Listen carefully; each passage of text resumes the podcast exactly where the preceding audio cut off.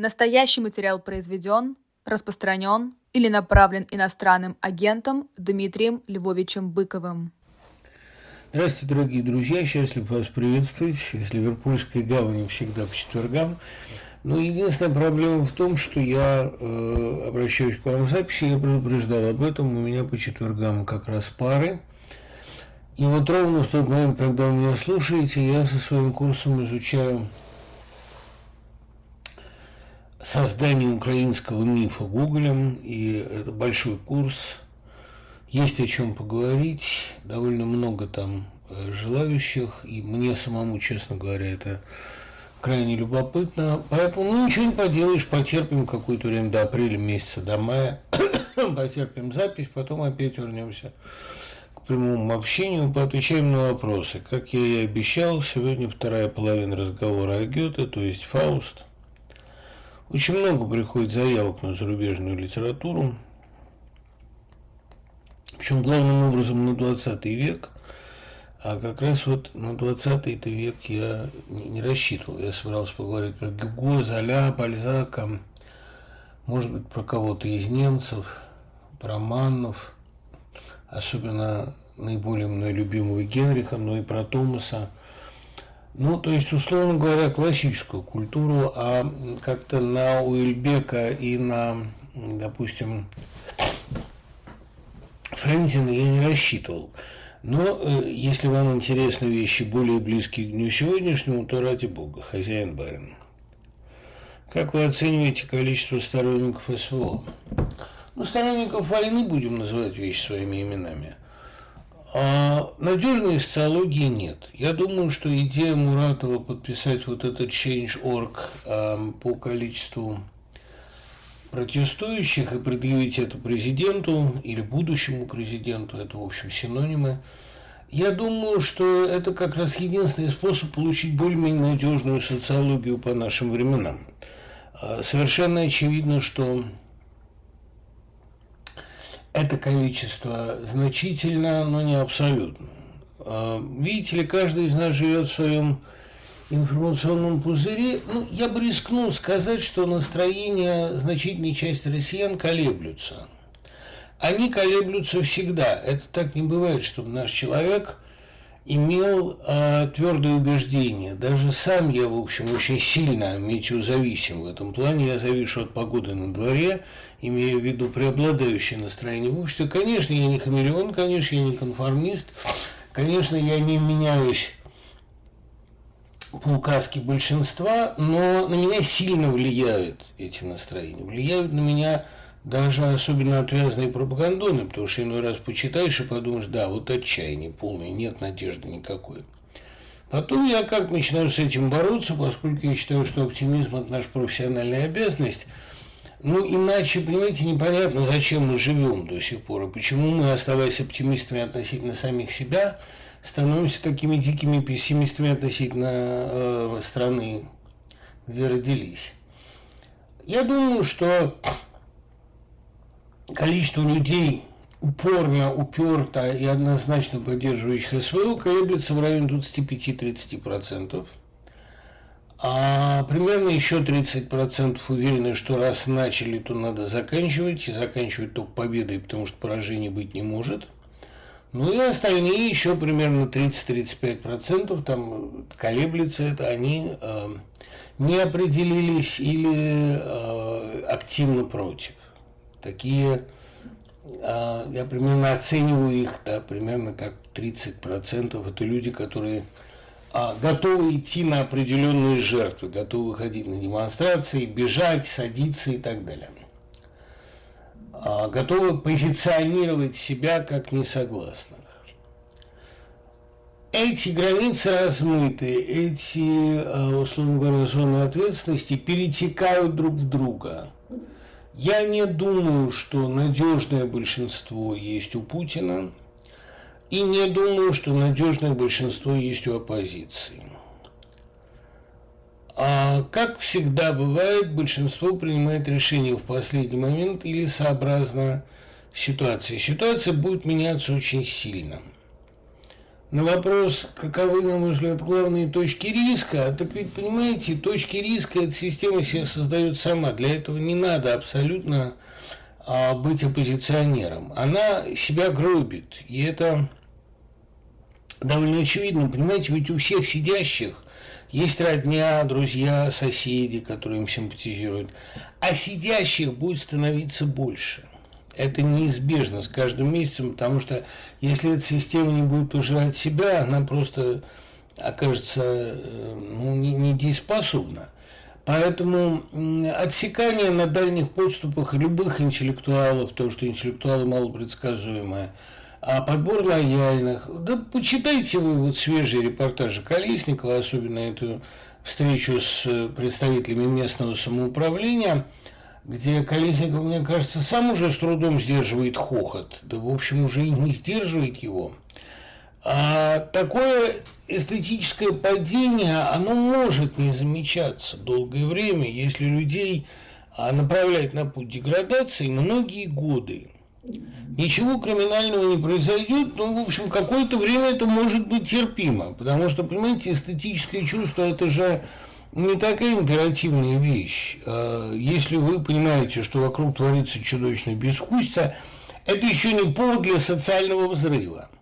Но постепенно, как у Пушкина, но постепенно сетью тайной это будет эм, э, развиваться и шириться, потому что безвкусица – это первая ступень. А дальше э, этот идиотизм начинает расти, захватывать все новые сферы жизни, и оборонную, и производственную, и транспортную. Также не бывает, чтобы идиотизм оставался в какой-то одной узко понятой сфере жизни. Он будет расширяться, так сказать, до бесконечности. И рано или поздно он войдет в противоречие с интересами государства. Это, по-моему, довольно очевидно. К вопросу о вашей статье, ну это не статья, это пост, по большому счету. Пока это еще как статья не оформлена, возможно, я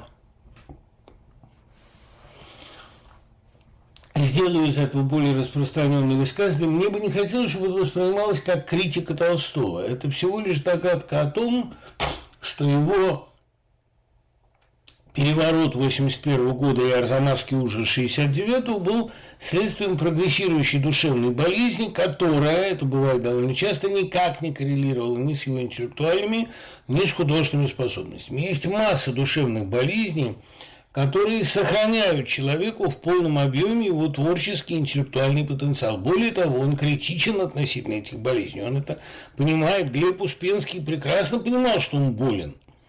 А что не мешало ему испытывать чудовищное раздвоение личности и, условно говоря, делить себя на Глеба и Иваныча.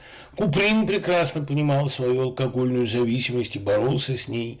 Я думаю, что и Чехов прекрасно понимал свою клаустрофобию и патологический страх тюрьмы, и поэтому в порядке борьбы именно с этим душевным недугом поехал на Сахалин, чтобы как бы, ну это клин клином, чтобы вбросить себя именно в то, чего он больше всего боялся, и вылечился на какое-то время. Другое дело, что у него там плеврит случился, а плеврит превратился в туберкулез, но он вообще был предрасположен к туберкулезу, но тем не менее а у каждого автора есть определенный комплекс фобий или маний, э, с которыми он живет, с которыми он или умеет справляться, или как Гаршин не умеет. Потому что у Гаршина вот был, скорее всего, было страшное, очень, очень тяжелой форме.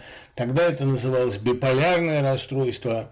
Сегодня есть разные другие псевдонимы этого заболевания, но тем не менее эм, некоторый синдром э, вот этого э, перехода крайне резкого, мучительного от фазы активности к фазе депрессии у него всегда происходил раз в полгода, и это, он прекрасно это понимал, лечился в больнице. То есть э, это никоим образом не критика художественных произведений Толстого или его воззрений. Это, условно говоря, попытка объяснить, там началось все с дискуссии в ЖЖ у Драгунского, в Фейсбуке у Драгунского, о том, мотивировано ли поведение Нехлюдова. Если рассматривать поведение Нехлюдова как клинический случай, то там мотивация не нужна. Это человек, который находился в состоянии глубокого душевного кризиса и воспользовался первым предлогом для того, чтобы из этого душевного кризиса выйти. Это подано как муки совести, но даже Маслова этому не верит. Она ему говорит, ты мной спастись хочешь. Так что А оцениваю ли я роман высоко? Да, я его оцениваю не ниже, чем Анну Каренину. Уж никак, тем более, что это абсолютно новаторский роман. И он и не может быть, строго говоря, по художественным своим достоинствам а, равна Анне Карениной. Анна Каренина – это высшее совершенство в жанре психологического романа – а «Воскресенье» роман совершенно другой. Роман, в котором сильны черты документальной прозы, в котором множество авторских отступлений. Роман, в котором, вообще говоря, автор ставит себе принципиально новые художественные задачи. Будем откровенны, там совершенство не входит в круг этих задач. Наоборот, его, может быть, интересовало написать такой предельно несовершенный роман. Роман раздерганный. Братья Карамазовы ведь тоже, э, с точки зрения художественной соразмерности, далеко э, уступают, скажем, идиоту или бесам. Там очень много, на первый взгляд, лишнего, но, как говорил тот же Достоевский, пусть будет хоть памфлет, но я выскажусь. А думаете ли вы, что брак Толстого был несчастливым и что Софья Андреевна в этом была не виновата? Ну, дай бог вам такого несчастливого брака. Это был брак исключительно гармоничный, потому что э, мало того, что они 50 лет прожили – но, по крайней мере, 40 лет из этих 50 были ничем не омраченной трогательной близостью. А первые 20 – это вообще идиллия. А если ваша жена переписывает ваши неудобочитаемые рукописи, участвует во всех ваших авантюрных проектах по полной перестройке управления имением, исправно рожает вам детей и берет на себя всю заботу о доме, о хозяйстве, о потомстве и так далее. Этот брак можно назвать идеальным, тем более, что она лучший его пониматель, лучшая собеседница, я думаю, ближе всего а, к природе их брака подошла Дуня Смирнова в фильме «История одного назначения». Я не фанат Ирины Горбачевой, но а, те отношения, которые там сыграны, очень похожи на правду. Это, скорее всего, так и было. Это была прежде всего, как называла это Надежда Яковлевна Мандельштам, физиологическая удача для обоих. А они а, идеально друг другу подходили долгое время. А, и потом, ну, что делать? Понимаете, старость, она э, подтачивает и не такие союзы. А потом все-таки Лев Николаевич был человеком действительно склонным к очень спонтанным, очень непредсказуемым а, вспышкам гнева, к проявлениям а, совершенно непредсказуемой подозрительности. И кроме того, как большинство людей параноидального склада, и я не говорю, что это была паранойя, я говорю, что это был параноидальный склад, он а, выдумывал и верил. А, вот так он выдумал сначала Крейцерову сонату, а потом он оказался внутри своей фантазии, и шесть лет спустя, семь, это воспроизвелось в реальности в отношении Софьи Андреевны Станеевым. Э, сбылось до буквальности, даже широкий таз музыканта, фигура Танеева каким-то странным образом была им предсказана. Ведь это же не описание того, что было, это предсказание того, что будет – он все время оказывался внутри собственных текстов.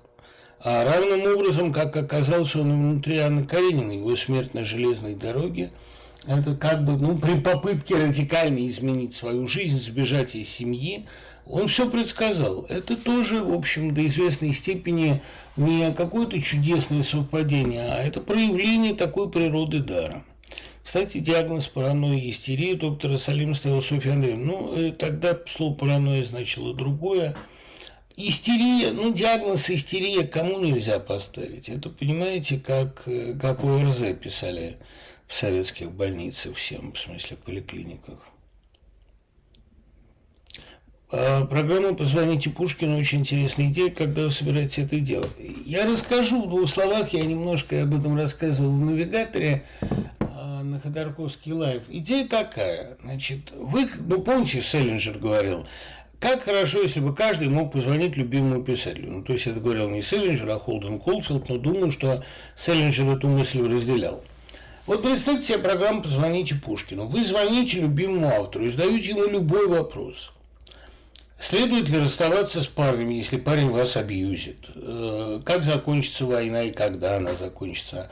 А какая погода будет в феврале? Ну и так далее. Я собираю эти вопросы и потом на них отвечаю. отвечают так, как ответил бы с моей точки зрения Пушкин, это можно подкрепить цитатами Гомер, Уитман, Стендаль, Шекспир. А я бы, конечно, взял на эту программу актера хорошего, который бы их голосами говорил.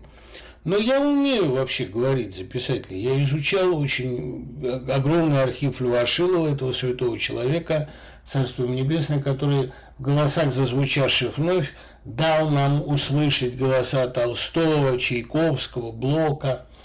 А я, кстати, э, примерно себе представляю голос, которым говорил Шекспир, и актерские пафосные его интонации, и манеру, в которой читал Пушкин, почти пел – и звонкий голос его, и манеру, в которой говорил Пастернак немножко, там как слоненок у Казакова.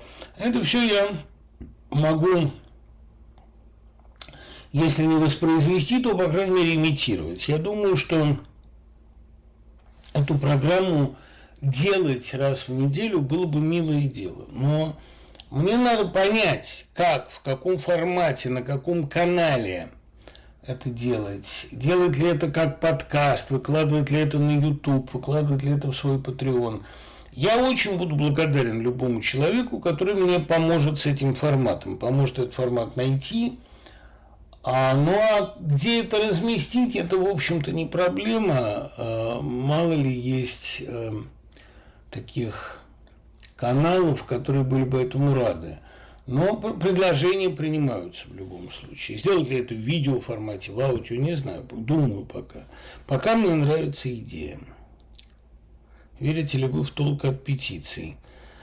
А, уже сказал, а, толк от петиции тот, что мы получаем социологию. А это, понимаете, как вот все ходили на эти марши – и там есть такой эпизод, не эпизод, участок пути на Сретенке, когда ты поднимаешься и видишь с огромной высоты хвост этой колонны. И ты видишь, какая она большая. Когда, когда ты понимаешь, что вас много, и что эта колонна очень длинная, то еще она идет по обеим сторонам бульвара. Сейчас совершенно не верится, что это когда-то было возможно, и человек очень быстро привыкает к рестрикциям всяким. Но тогда это действительно было огромно это не было ощущением, что мы что-то изменим. Нет, это было ощущение, что нас много и что мы не боимся. Это, да, это была радость. Мы оборачивались и аплодировали этому хвосту, который нас догонял. Давайте поговорим о современной французской прозе. Каких авторов вы выделяете? Мне попался номер иностранки за 18 год – прочла, прочла рассказ Жана Кристофа Рюфена, потерпевший крушение и его же красный ошейник. Что вы знаете об этом авторе? Об этом авторе, к сожалению, не знаю ничего, но э, думаю, что литература современной Франции – это Ксения Пронченко, конечно, Зинаиде в первую очередь, но поскольку я по-французски читаю мало, и в основном, когда мне надо что-то переводить, например, Мольера, то я э, не очень слежу за литературой современной Франции. Вот «Уничтожить Юльбека» я прочел с восторгом. А насчет остального, ну, если вы посоветуете Рюфену, попробую Рюфену. Очень многие спрашивают новость, на вас составили какой-то протокол за участие в нежелательной организации – да, это административный протокол, но я не знаю, какая это организация. Понимаете, в России сейчас практически не осталось желательных организаций. Они там очень не любят, когда что-либо организуется. Это может быть, ну, если, конечно, это не организация в их поддержку, а для меня это, сами понимаете, ну, поперек души. Тут же меня многие спрашивают, там, не жалею ли я, что я вот сделал такой выбор, что я оказался в оппозиции, потом в отъезде. А потому что я оказался в отъезде, я не жалею никак, потому что вот к этому шло давно. Я жалею, что я поздно оказался в отъезде. Но у меня не было вариантов. Пока была жива мать, я не мог уехать. Может быть, доживя над войну, может быть, мне и пришлось бы уехать и оставить ее, не знаю. Но э, пока она была жива, я не уезжал. С тех пор, как я уехал, я получил такого э, довольно плодотворного пинка. Я перестал заниматься журналистикой. Сейчас выложили архив собеседника. У меня там за 35 лет набралось, оказывается, 3400 публикаций. это сколько же я писал, и сколько времени я этому уделял, и как у меня хватало времени писать еще что-то помимо этого. Я сейчас этого совершенно не понимаю. А я рад, что я завязал журналистикой. Занятия журналистикой практически несуществующие сейчас в России профессии казались мне все менее нужными, все более вредными и опасными. И я понимал, что надо или заниматься преподаванием, а, педагогикой, потому что это ну, действительно реально нужнее, либо э, писать, чисто писатель, чисто писательством заниматься, потому что это все-таки душеполезнее в каком-то смысле. А мог ли я оказаться, понимаете, по другую сторону этих вот так называемых баррикад? Ребят, ну вы шутите. Ну как это можно? Я бы мог колебаться. Ну, были же у меня друзья, в конце концов, из той стороны. Но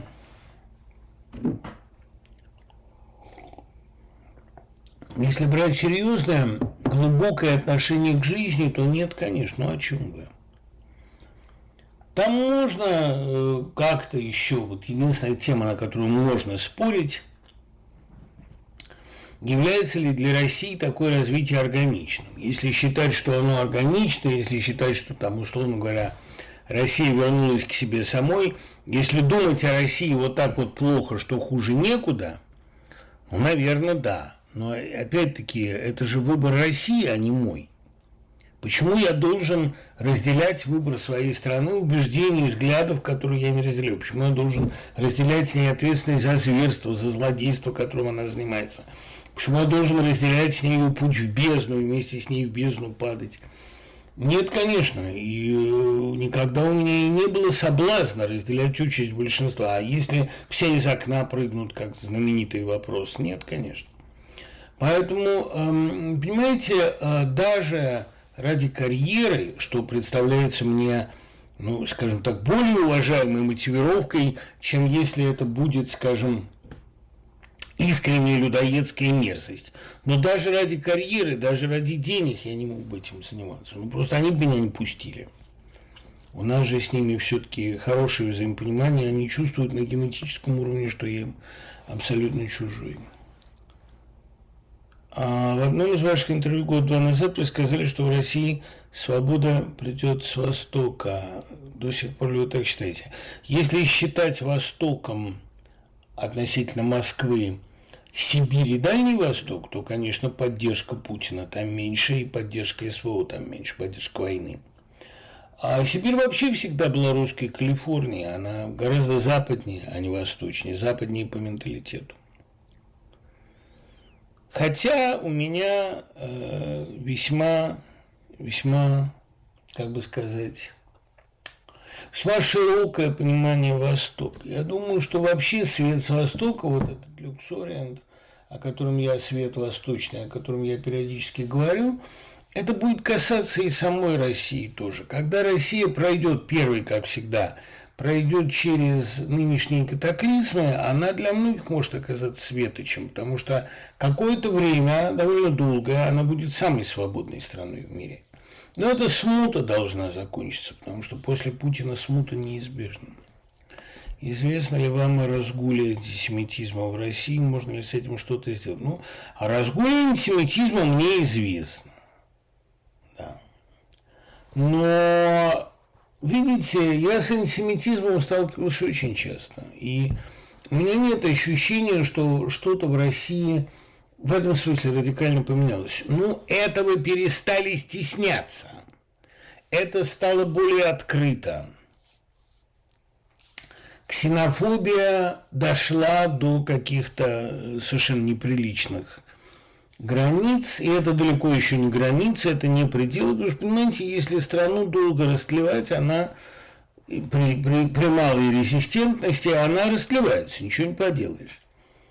Но бороться с антисемитизмом, с антисемитизмом можно ведь только одним способом, только путем просвещения, там, а, рассказывания каких-то правд, а, причем так, чтобы это было людям интересно. Никакой э, идеологической пропаганды, никакой идеологической обработки здесь быть не может.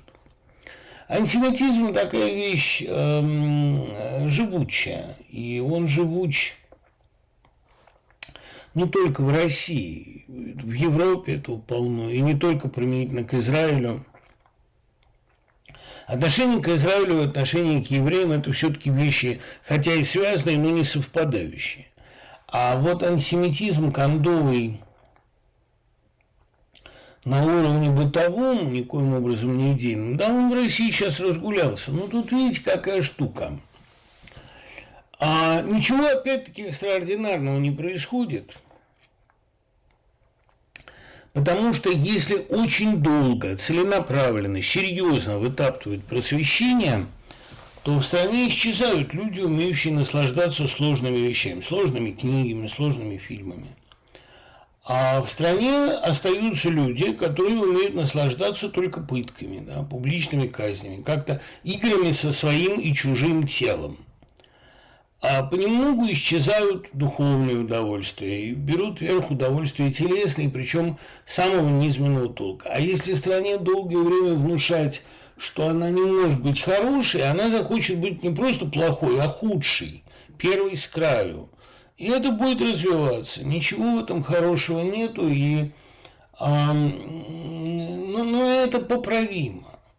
Такие периоды падения, они в Германии были. Нация не чита нашей, нация с великим университетским прошлым и очень древней культурой, а оказалось, ну, я нации не сравниваю, я сравниваю культурную историю оказалась гораздо более склонна к нацизму, чем можно было предполагать. Наоборот, ее э, внезапное растление, которое оказалось шоком для всего мира, оно зашло дальше, чем в нынешней России.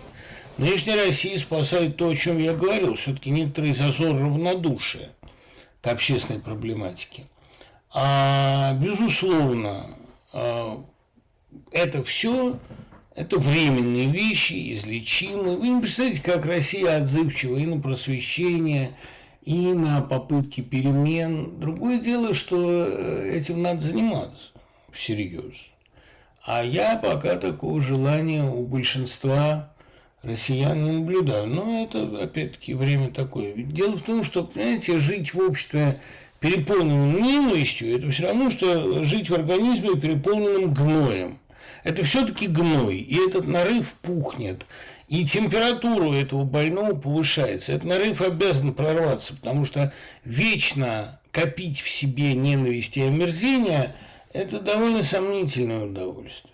А я думаю, что дело даже не в том, что там по Тертулиану эм, душа по природе христианка. Дело в том, что вообще жизнь в ненависти, подозрительности, страхе ну, удовольствие для немногих. Большинство людей хотело бы э, созидать, детей там воспитывать, ну, еще что-то. Понимаете, ведь эти наиболее громкие боты, которые орут вот на дзене под антисемитскими публикациями, их 100-200 там, но их ничтожный процент. Даже если их тысячи, их ничтожный процент, а говорить о большем невозможно.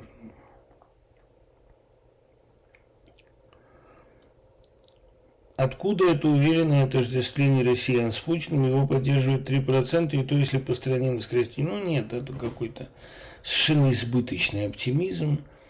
А, давайте трезво оценивать. Ну, треть населения за него. Но, но не половина, не больше половины, не большая часть, нет. А как вы относитесь к группе Агата Кристи? Относился, пока была группа, с уважением. Ногу свело, мне больше нравится, но у Агаты Кристи были замечательные песни. Просто группа давно, насколько я понимаю, не поет. Как вы относитесь к мыслям о Толстому, Данила Андреева в «Розе мира» и вообще к очеркам о русских классиках в ней? Это первое, что я прочел из «Розы мира», и мне кажется, что все выводы, все мысли Данила Андреева заслуживают безусловного внимания и уважения. Он был э, действительно подлинный духовидец. То, что он видел, это может быть метафора. Не обязательно, что вы посещали во Владимирской тюрьме или до нее все эти видения. Он, конечно, был духовицем, то есть он видел суть вещей, а как к нему приходили эти озарения, это не так важно. Он был один из умнейших, э, талантливейших людей своего времени, человек потрясающего э, поэтического дара. Я его э, ценю прежде всего как поэта. Но и «Роза мира» – гениальное произведение. Тут никаких сомнений быть не может. А то, что там сказано о Толстом, может вызывать у меня согласие или несогласие, но кое-что ухвачено чрезвычайно верно, лучшая глава там о Блоке. Тем более, что Блок был действительно героем частым видений, посещавших Андреева.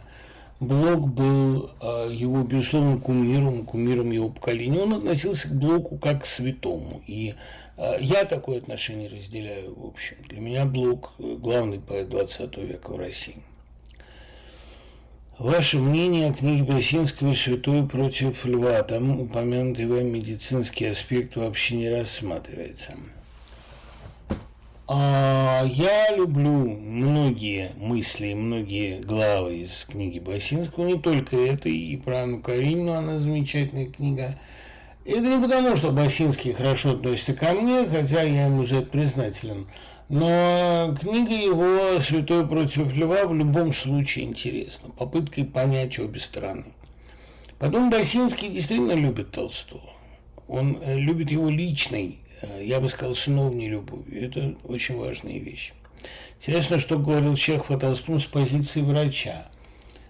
Ну, он оценивал весьма высоко его физическую выносливость, его великолепные физические данные, когда а Толстой болел в третьем году пневмонией, Чехов, сам уже тяжело больной, его посещал и был поражен тем, как старик держится, и тем, что он вообще выкарабкался. Это было для него чудом. А Толстой болел в Гаспре, Чехов его навещал. А, да, я думаю, что у него были а, достаточно серьезные поводы восхищаться толстовской устойчивостью, потому что сам он был к этому времени уже абсолютно разрушен. Он вообще говорил, пока у человека легкие хороши, у него все хорошо.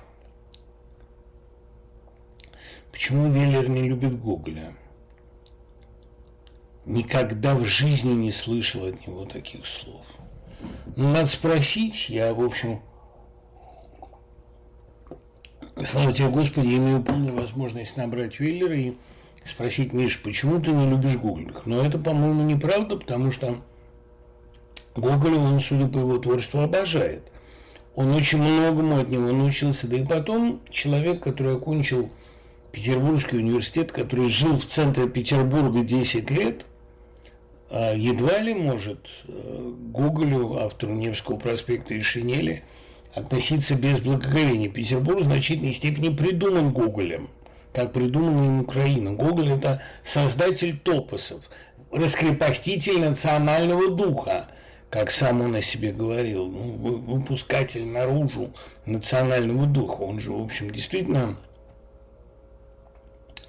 а гердеровскую идею развития народа как дерева, развития национального духа, как главного смысла истории, он а этому всему научился, и в статье там э, Шлёцер, Миллер и Гердер, он как раз подробно рассматривает эту коллизию. Он видел себя сверхисториком, не просто описателем истории, но ее творцом, но, безусловно, он а, умел создавать национальные топосы, и топос русского провинциального города, и топос Петербурга, и топос Украины, по крайней мере, Сарачинской ее части или Полтавы. Это все создал он, он это умел.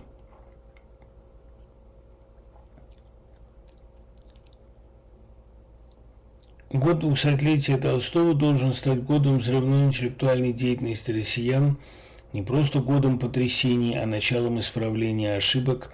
Нужна общественная дискуссия, что делать, кто виноват и так далее. Ну, пусть хотя бы по календарному поводу. Но я думаю, что к 28 году в России вообще очень много изменится. Она станет совершенно неузнаваемой. В обоих случаях, если останется Путин, если не будет Путина, она будет неузнаваема в обоих вариантах. Дело в том, что, понимаете, та болезнь, которая сейчас в России, фашизм, это очень быстро прогрессирующая штука. Она не обязательно приводит к смерти или к перевороту, но она приводит к такому пирожнению, это как проказа. Это можно гнить очень долго, но ты становишься неузнаваем. Любимый лик никто не отменял. Ну, появятся такие стриклендовские черты, как в «Луне и Гроше». А гнуть можно долго, но это процесс необратимый и мучительный. И самое главное, что а, на последних стадиях очень быстрый. А сейчас, мне кажется, стадия одна из последних, из терминальных. Так что Россия будет совершенно неузнаваема.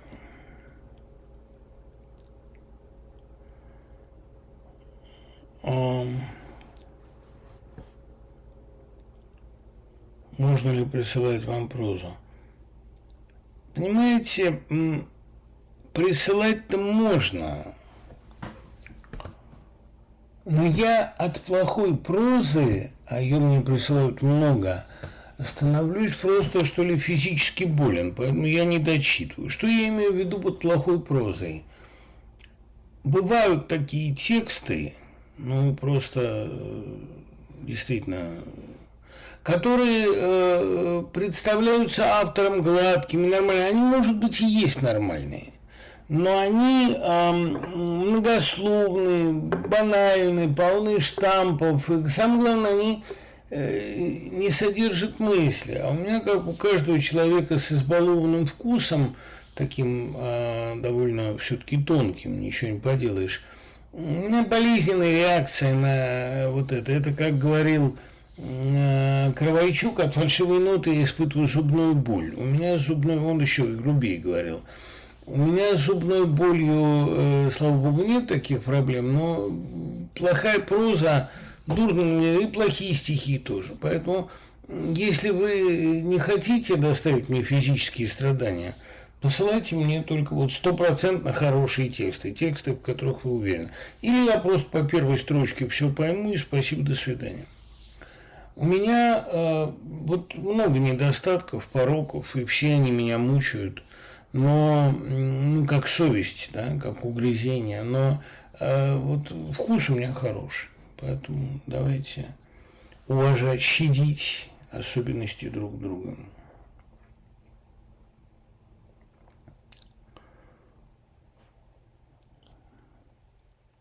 Кто представляется вам лучшим русским публицистом начала века. Ну, Короленко, я об этом много раз говорил, если брать журналистику. Журналистские расследования, документальные романы, здесь он первый. Да, собственно говоря, и документальные расследования Короленко а, – это первые, э, первые документальные вообще романы в европейской истории. А я не беру памфлеты, скажем, там Наполеона Малого, Гюго, но это именно не журналистика, это публицистика, хотя и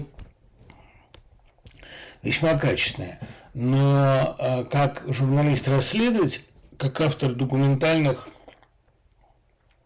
весьма драматичных, остросюжетных романов расследований, Срачинское дело, а, дело Мултанское дело – дома номер 13 о Кишиневском погроме, дело Бейлиса, э, бытовое явление. Тут Короленко не имеет себе равных. Особенно ну, бытовое явление физически невозможно читать. Он, ну и каждый дом номер 13, грандиозное произведение. Короленко, конечно, как пионер в жанре, который потом прославил, э, там, прославил Трумен Капота или Том Вульф, Конечно, Короленко здесь не имеет себе равных. Ну и потом Дорошевич, все-таки каторга выдающаяся книга. Влас Дорошевич очень талантливый человек. И потом не будем забывать Мережковского. Вот если брать публицистов, то Мережковский как публицист действительно равных себе не имеет. Это все настолько в яблочко, что это можно сейчас перепечатывать, не меняя ни строчки. Грядущий хам, больная Россия – свинья-матушка, головка виснет, а, да и, в общем, вечные спутники почти целиком.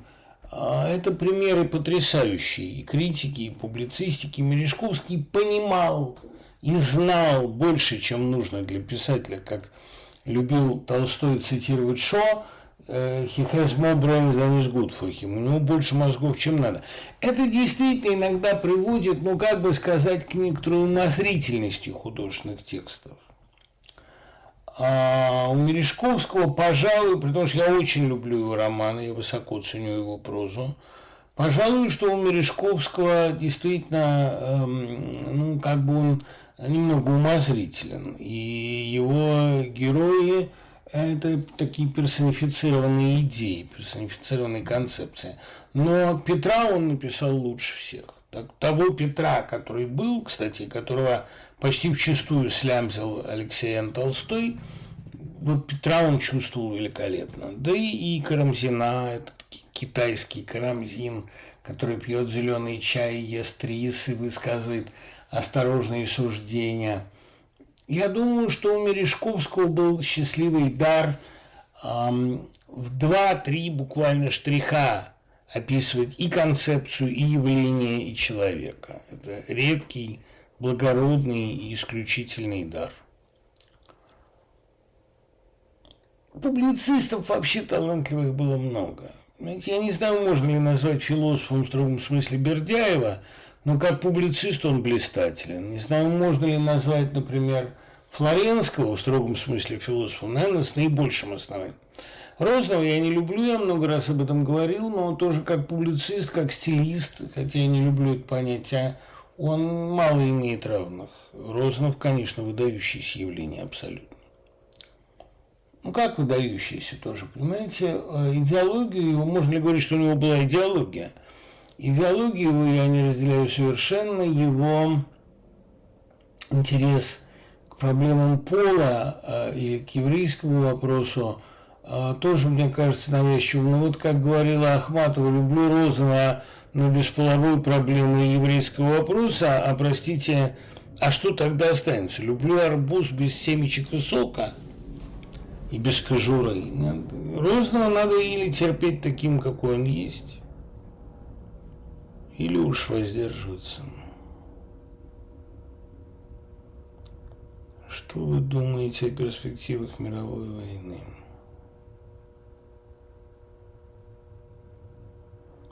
Вопрос, конечно, понимаете, тут еще. Но эм, я не вижу э, такого желания самоубийственного человечества – развязать глобальный конфликт. Слишком все против всех. Я думаю, что это будет череда конфликтов локальных. Отвлечет ли Йеменская история внимание от Украины? Не думаю. Понимаете, эм, в Украине противоречие онтологическое, бытийственное, очень глубокое – а йеменская история – это все-таки такое локальное обострение давнего конфликта, тоже, в общем, онтологического, но не такого жесткого, не такого страшного. То, что происходит в Украине, это прямой конфликт прошлого и будущего. Относительно Ближнего Востока там очень много наслоений – и религиозных различий, и национальных, и, да и потом, вот как говорит правильно совершенно один наш профессор здесь, а, можно преодолеть границы государственные, но нельзя темпоральные. Во времени это разные цивилизации, цивилизации, принадлежащие разным эпохам. А вот Россию с Украиной, они так сошлись, это во многом все-таки а, противостояние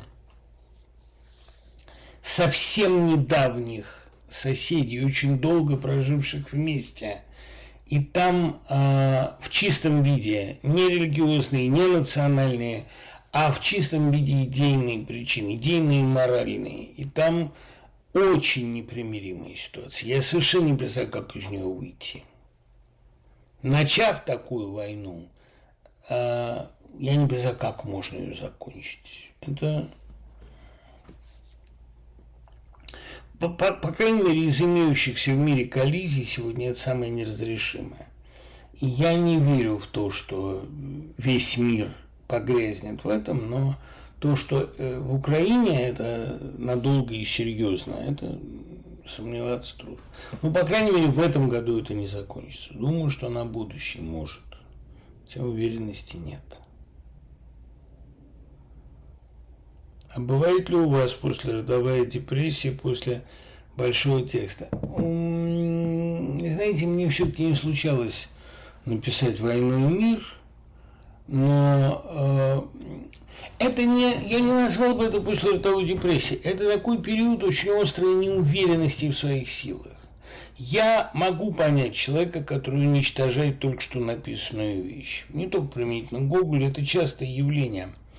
Я всегда сразу копию отсылаю надежному другу, потому что желание уничтожить роман и переписать его заново возникает почти всегда – ну, как я в конце концов поступил с ЖД? У меня есть ощущение, что это, это не депрессия, конечно, это фаза крайне острой а, такой неустойчивости, когда вот тебе не кажется, ты не понимаешь, шедевр у тебя получился или полная лажа, или, что самое обидное, ни то, ни другое. Вот тогда надо как-то на время от книги отойти. Я э, с июнем так поступил. Я ее сдал и не перечитывал. Там уже, к счастью, э, Николай Львович Страхов, Царство Небесное, взял на себя функции все по проверке, по цензурированию книжки и вообще, так сказать, ну, сильно мне с нее помог. А вообще э, я очень хорошо понимаю, тоску и отвращение человека, который только что закончил важное произведение. Возможен ли писатель без тревожно-мнительных расстройств?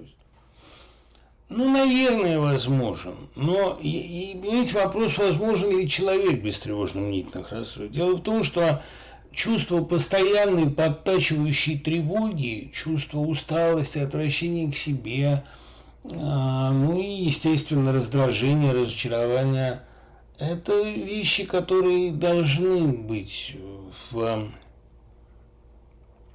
не просто в писательской, а в человеческой психологии. Тот, кто постоянно ясен, тот, по-моему, просто глуп, писал об этом Маяковский. Но э, дело даже не в этом, а просто ну, человек без угрызений совести – это не человек. Ну и естественно, что меня бесит по-настоящему люди, лишенные чувства вины. Само по себе чувство вины представляется мне там избыточным, вредным и опасным, но а без него никак. А оно и порождает тревожно-мнительные расстройства, как правило. Это вообще модернистская такая вещь, понимаете?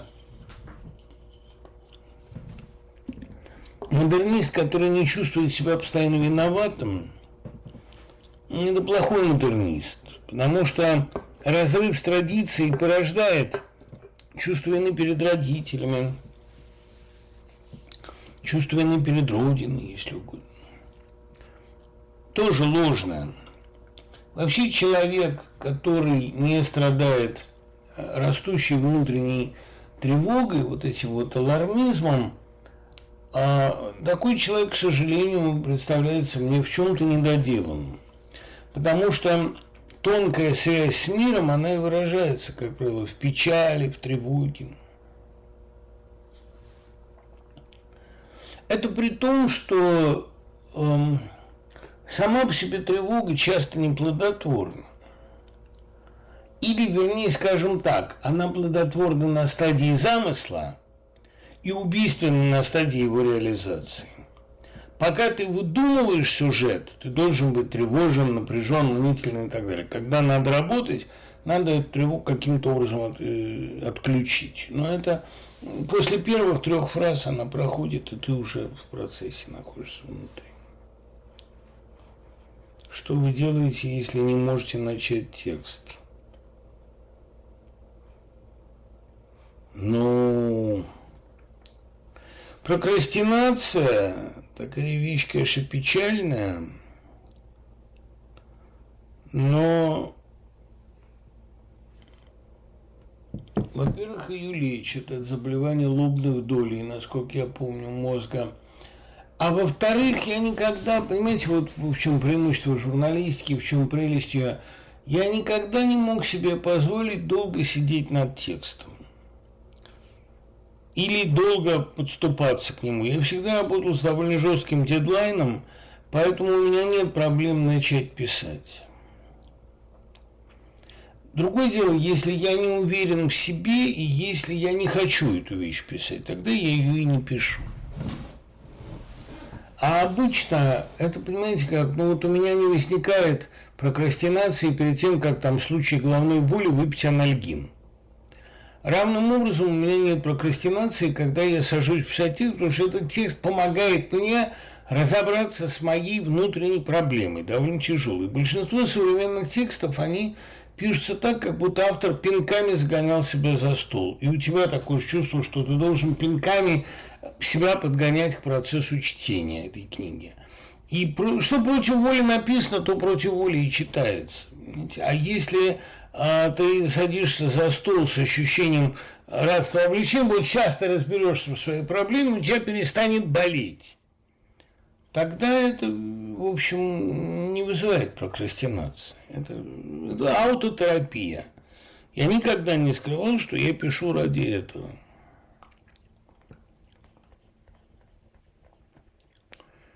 Какие психические проблемы порождает русская жизнь? Ну, у некоторых, в особенности у праведников, паранойю, потому что когда тебя так травят, нельзя не поверить в свою святость. Ну, так условно говоря, от противного. С великанами двух равняться, и нескромный, в общем, до кука, но стерпев от завистника отповедь, поневоле подумаешь, вот ведь, и в веках такая же скука такая же штука. Привыкая к фигуре Сальери, слишком частой в твоем интерьере, занесешься, сумняшись ничтоже, не захочешь, а сделаешь вывод. Ах, не только с такими, как мы вот, так бывало и с Моцартом тоже. Это Матвеева, которая тоже предупредила нас всех, чтобы мы не слишком себя переоценивали, когда нас давят и травят. Но в условиях давления и травли паранойя развивается естественным путем. Мания преследования переходит в манию величия. А, ну и потом у Улии Гринфильд была интересная статья о том, как национальный вопрос связан с шизофренией, о том, как вытеснение национальной проблемы в область подсознания приводит к душевному э, тяжелому кризису. Это забавная довольно идея.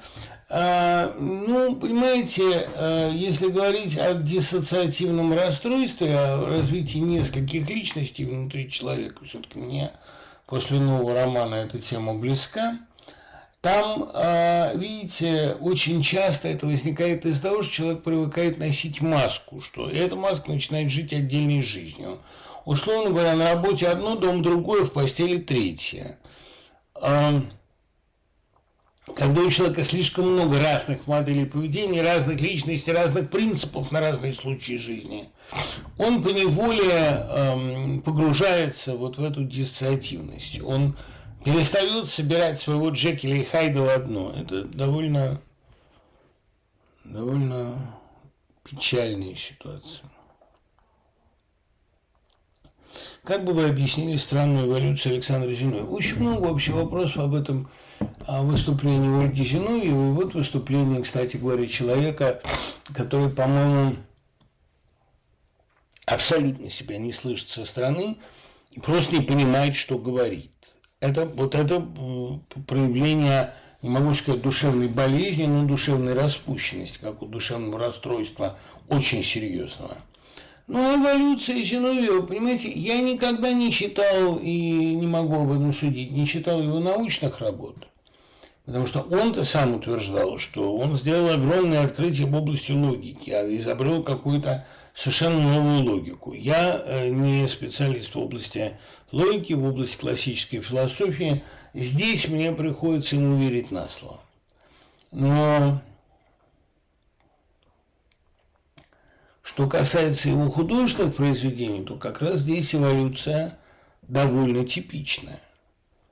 Он э, разочаровался в России, разочаровался в советском, но разочаровался он и в Западе. И назвал западную философию западнизмом. А не будучи достаточно высоко, адекватно, как ему казалось, там оценен, он вернулся и продолжал Запад поливать грязью 20 лет. А «Сияющие высоты» кажутся мне а, книгой довольно скучной, довольно монотонной. Я помню, как мы с Михаилом Соколовым, тогда моим шефом собеседники, а ныне а, выдающимся журналистом «Радио Свобода», а, спорили об этой книге, и Соколов говорил, что это двухтомник, вероятно, лучший текст русского самоиздата литературного, ну, если не считать Солженицына. А мне никогда так не казалось, наоборот, мне казалось, что Э, его насмешки над театром на Ибанке и вообще его довольно грубые и грязные шутки о русской интеллигенции, ну, прямо скажем, не делают ему чести. А у него много остроумных, дельных замечаний. Может быть, сияющие высоты шедевр с точки зрения социологии, чего я тоже никогда не понимал. Но по-моему, это не блестящий анализ общества, а набор довольно однотипных фильетонов. Щедрин гораздо лучше. А вот чем мне нравится Зиновьев, это идея человейника. Тем, что в достаточно скором времени человечество самоорганизуется в такую гигантскую социальную сеть и будет называться человейником.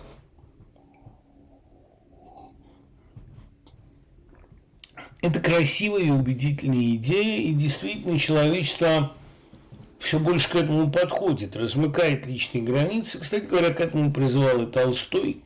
Границы эти размыть и превратиться в капли, которые сливаются. Как в знаменитом сне сопрягать, надо сопрягать, надо запрягать. Мне кажется, что для Толстого и для Зиновьева а уничтожение границ личности было все-таки главным направлением эволюции. Другое дело, что Толстого это восхищало, а Зиновьева ужасало, потому что ну, он своей личностью, видимо, по каким-то причинам дрожил.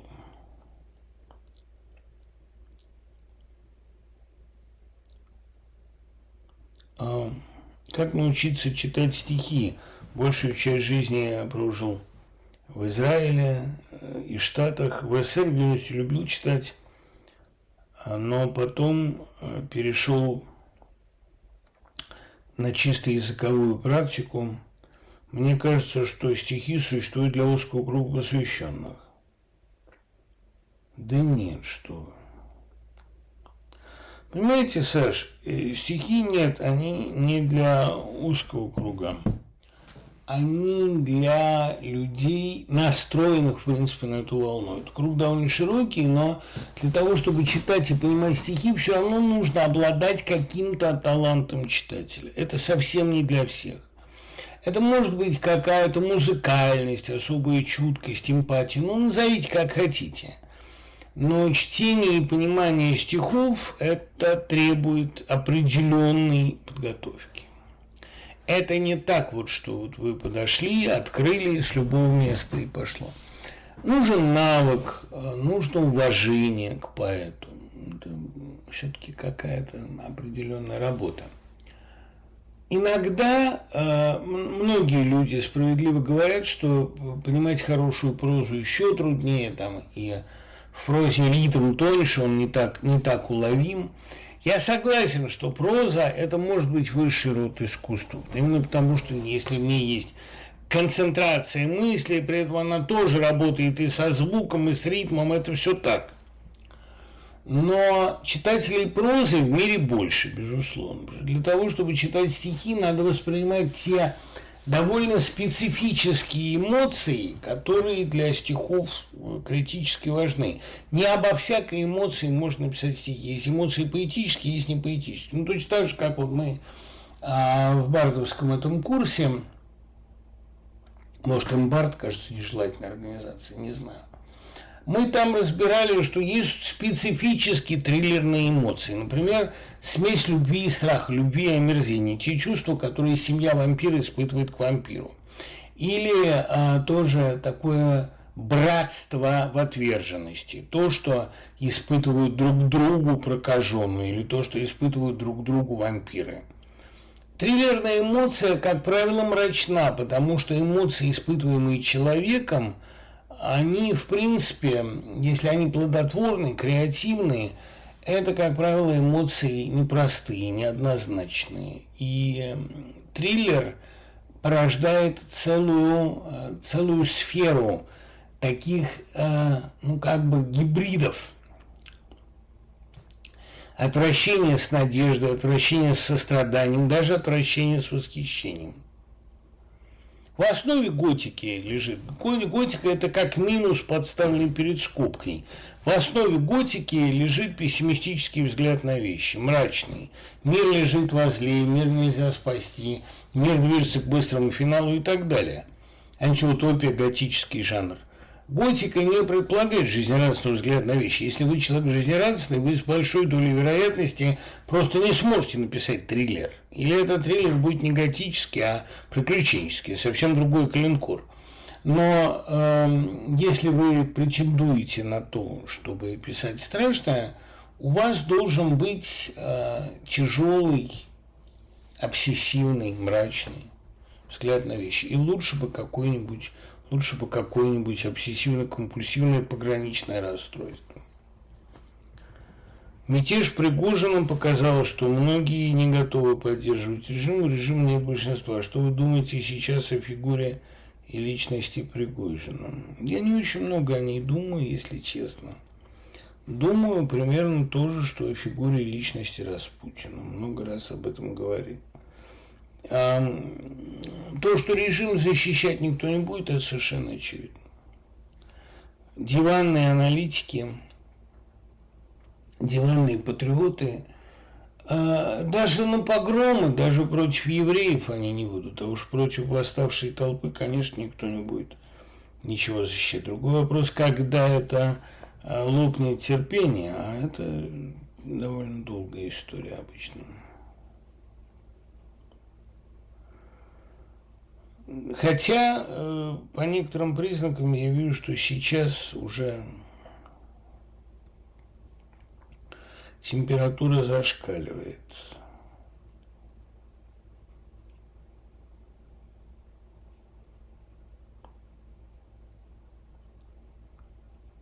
Боитесь ли вы старости?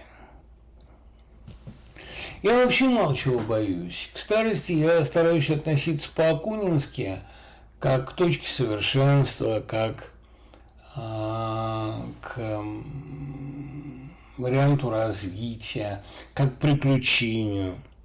Но тут, видите, какая штука. Старость – это же вопрос личного выбора. Старость меня дома не застанет, как любят говорить советские комсомольцы. У меня э, нет ощущения старости – потому что у меня нет времени на это опять. Я создал себе сам такую ситуацию, когда я занят весь день. А, понедельник, среда одни лекции, четверг, вторник другие, пятница третьи, суббота, воскресенье роман. Еще я взвалил на себя вместе с Лукьяновой перевод Марта Куничаковского, Куничаковского, а это – огромный текст, огромный, 900 страниц. Скорее всего, его издавать придется в двух томах. А, если с правами все получится, потому что вроде права нам пообещали. А, перевод мы почти закончили, но это огромная все еще работа. Тем более Куничек, он мне Пшибинда, великий польский славист – объяснил, что куничек все-таки, а не кунищак. А куничек э, – это такой э, писатель с крайне экспрессивным, э, временами на грани истерики стилем. Он не похож на традиционную военную прозу, которая вся выдержана в стилистике таком сводочном. Он очень эмоционально напряженного масса интеллектуальных отступлений. Это не, не переведешь на автомате, это надо подыскивать стилистические аналоги. Вот этим я занимаюсь очень много. И поскольку у меня постоянно, да еще и Сарделла я далеко не закончил перевод Браунинга, поскольку у меня столько проектов одновременно и столько дел, я просто ну, физически не успеваю думать о старости. Разве что иногда просыпаюсь среди ночи, но я опять-таки стараюсь вести такой образ жизни, чтобы э, спать без задних ног. Это вполне прагматичный подход. А старость, ну, она меня то, что называется, дома не застанет. У меня будет беспокойная, я много раз об этом говорил, суетливая старость массой поездок по школам, а преподавание там где-то. Я, я не вижу себя министром просвещения, но я э, вижу себя таким учителем, который делится опытом. Мне довольно много придется ездить, мотивировать друзей и коллег, смотреть на их опыт, набираться этого нового опыта. Новая Россия будет управляться учителями, а, врачами, профессионалами. И у нас будет мало времени э, мечтать, тосковать. Насколько сериал «Кафедра» отражает жизнь университетов в Америке? Нравится ли вам кампусная жизнь? Ну, я не живу кампусной жизнью. Я участвую, конечно, в жизни университета, но я провожу там не очень много времени. Я э, люблю кампус, но при этом я прекрасно знаю, что Жизнь кампуса нервная, полная любовных страстей, полная одиночество книжных комнатных детей, которые приехали в университет и не вписываются в коллектив. Не все же там белозубые спортсмены, да и у белозубых спортсменов свои терки. В общем, я прекрасно понимаю, что быть студентом очень трудно. Конечно, молодым быть легко и приятно, но быть студентом, особенно сейчас, во времена величайшего перехода, я бы даже сказал, антропологического разлома серьезного, студенту трудно. Я поэтому стараюсь как-то смягчить ему максимально конфликты с внешним миром.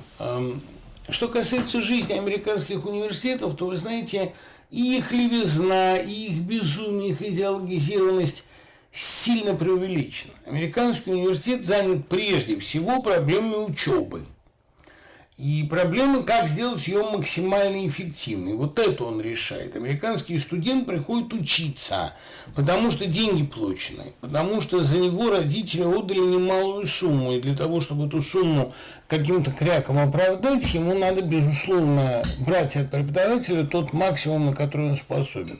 Американские студенты не филонят. Если американский студент получает задание, он его делает. А если он делает доклад, он делает его фундаментально, умно, глубоко.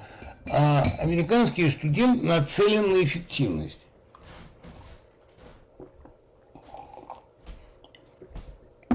а не на просиживание штанов и не на романы с однокурсницами. То есть романы он себе не возбраняет, конечно, но живет он интересами своей будущей работы, своей карьеры – более того, американский студент очень активен. Русский знает, что для его карьеры лучше промолчать. Американский знает, что для его карьеры лучше активничать. Много говорить. Устраивать конференции, постоянно выступать с какими-то инициативами. А, ну и уж, конечно, для американского студента клинически важно следить за современным положением дел и в его науке, и в политике, и везде. Это самые внимательные читатели и книг, и газет, и учебников. Это активные потребители современной культурной повестки. Они хотят выйти из университета с полным исчерпывающим представлением о мире. Для русского студента университет – это отсрочка от жизни – Приходилось ли вам разочаровываться в людях, менять сложившиеся отношения, иногда негативные в лучшую сторону? Случалось. Вот совсем недавно, например, один человек меня приятно удивил. Я о нем плохо думал, а он оказался замечательным. Ну, слава богу, я не выражал ему никогда своего отношения. Разочаровываться в людях как раз наоборот мне не случалось. Может быть, потому что я не особенно очаровывался. А, случалось, конечно, а, ссориться, рвать с людьми, да. С большинством своих приятелей из такого правого, не правого, а, ну, условно говоря, патриотического клана я порвал бесповоротно еще в 2013 году. Жалел ли я об этом? Нет, никогда. Но у меня было всегда ощущение, что наши с ними отношения держатся все равно на довольно хрупком компромиссе и с моей стороны, и с их. Мы были друг другу интересны, но потом начинаешь понимать, что есть э, рубежи непреодолимые. Так что Разочаровываться нет редко. В большинстве случаев я о людях думал не очень хорошо и был в этом прав. Читали ли вы «Ведьмака» Анджея Сапковского? Я один из немногих людей, кто лично разговаривал с паном Анджеем, но не читал «Ведьмака». Мне его очень хвалил Успенский. Может быть, когда-нибудь прочту. Анонсирован фильм Тимура и его команда «Действия принесут современность». Композитор Денис Майданов спонсирует Министерство обороны. Если в основе пропаганды лежит сильное произведение, может ли она воздействовать на подростковый ум? Нет. Однозначно и безусловно. Знаете, эм, была попытка перенести в современность молодую гвардию, ничего из этого не вышло. Тимур и его команда – это книга глубоко укорененная, как правильно говорит Евгений Маргулит, в неврозе 30-х годов. Книга, наполненная предвоенным ожиданием, и если бы там не было вот этого фона, Женя, ее отец, летчики, пилоты, бомбы, пулеметы, если бы не было грозового фона страны конца 30-х, то книга бы сильно проиграла. Ясно, что следующая часть – это сценарий клятвы Тимура. Ясно, что Тимур пойдет на войну и, может быть, там погибнет. А первоначально его вообще звали Дункан. Мне кажется, что пытаться воспроизвести гайдаровскую схему, гайдаровский дух, его э, военно-лирическую интонацию совершенно безнадежно. И страна другая, и время другое. Да и главное, нет такого человека, нет контуженного гения типа Гайдара.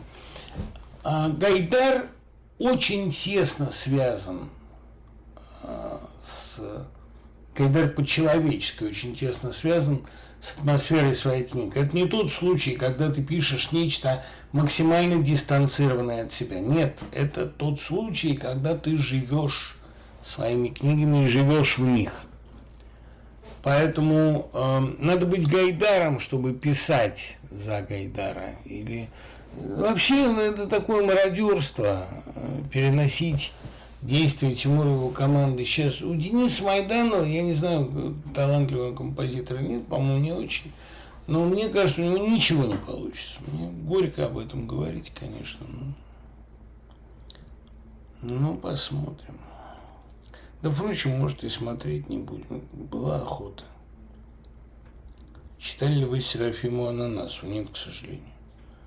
Слышал э, такую поэтессу Ананастю Ананасову, по-моему, слышал, но Серафиму Ананасу нет. Никогда. Что вы можете сказать о Рубинштейне? Я довольно много говорил уже о, о Льве Рубинштейне, замечательном поэте, я не думаю, что есть такая сенсационная новизна в способе такой записи в карточках. Но мне кажется, что есть новизна в другом. Во-первых, его великолепной трезвости, честности, умение называть вещи своими именами не в стихах и в публицистике, но в таком благородном сознании бренности жизни, которая у него идет сквозняком через все тексты. Ну и, конечно, огромное и чрезвычайно позитивна его роль в создании литературного климата Москвы. Действительно, он такой хранитель лучших традиций московской литературной жизни.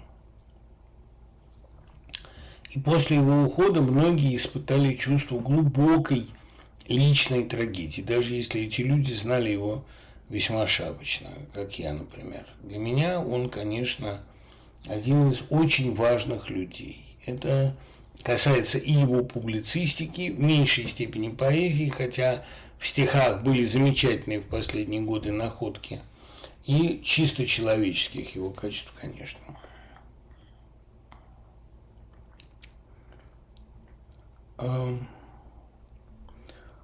Хотелось бы, чтобы вы осветили творчество редко упоминаемого Газданова. да я его освещал уже несколько раз, и он не редко упоминаемый. Газданова очень многие любят, особенно те, кто не любит Набокова. Газданов представляется им, что ли, более строгим реалистом, а, более близким, более честным писателем. А, ну, просто попроще. Хотя Газданов в некоторых отношениях был сложнее, он более скрытный автор, его лейтмотивы, его мысли зашифрованы. Да и не дал он столько интервью, сколько дал Набоков. И слава не так его высветила. У него много текстов, которые не находятся в центре внимания. Вот Веллер когда-то нам с матерью подарил шеститомник, поэтому я более-менее с его творчеством знаком.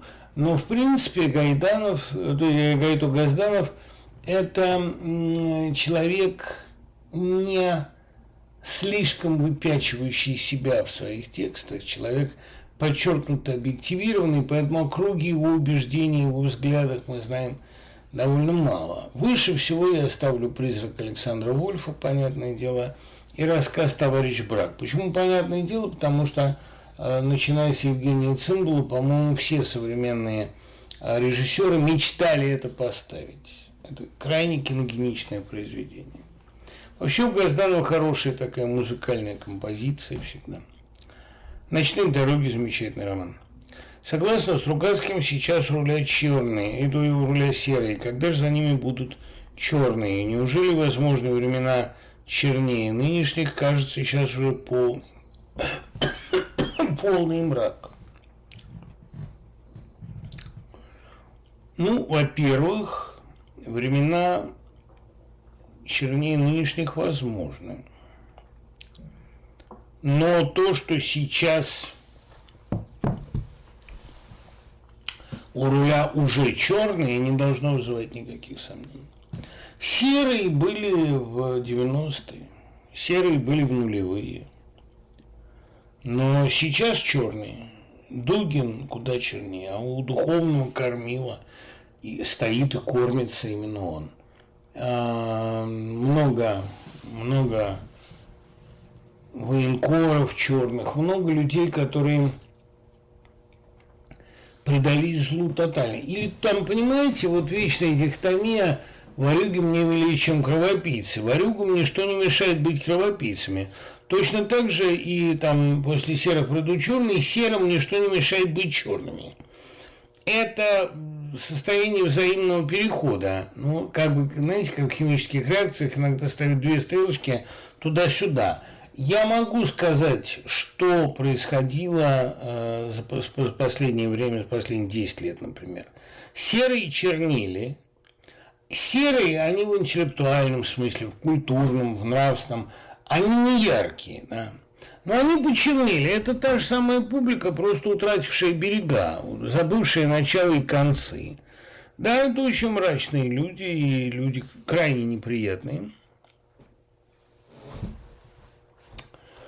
И процесс этот, наверное, необратим. То есть э, с какой-то частью, частью современного государственного истеблишмента и деятелей культуры нам придется попрощаться. Иллюстрировать тотально. Ну, э, дело в том, что у серых есть преимущественные шансы стать черными. Стать цветными назад они уже не могут. Чем человек тупее, тем он агрессивнее. Да? По-моему, не нуждается в доказательствах. А как вы относитесь к Хайнлайну? Не настолько я его читал, чтобы высказываться.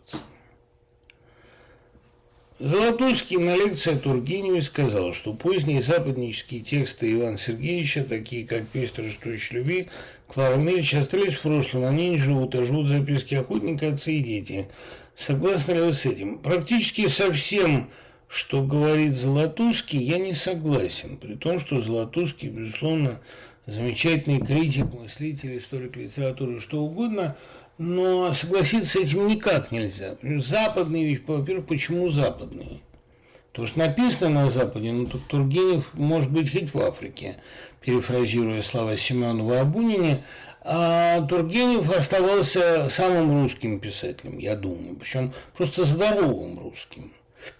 А его душевные болезни, у него их и не было, в общем, кроме ипохондрии – никак не мешают, не сослоняют его светоносного дара. А что касается его ранних или поздних вещей, действительно ранний Тургенев сильно отличается от позднего в том плане, что он в старости возвращался к себе поэту. А он становился, ну и стихи, там стихотворения в прозе, гениальный прозопоэтический синтез, он становился все более эм, поэтом. Что касается там живут, не живут, Златушкину, видимо, кажется, что то и живет, что включено в школьную программу «Отцы и дети» и записки охотника. Это не так.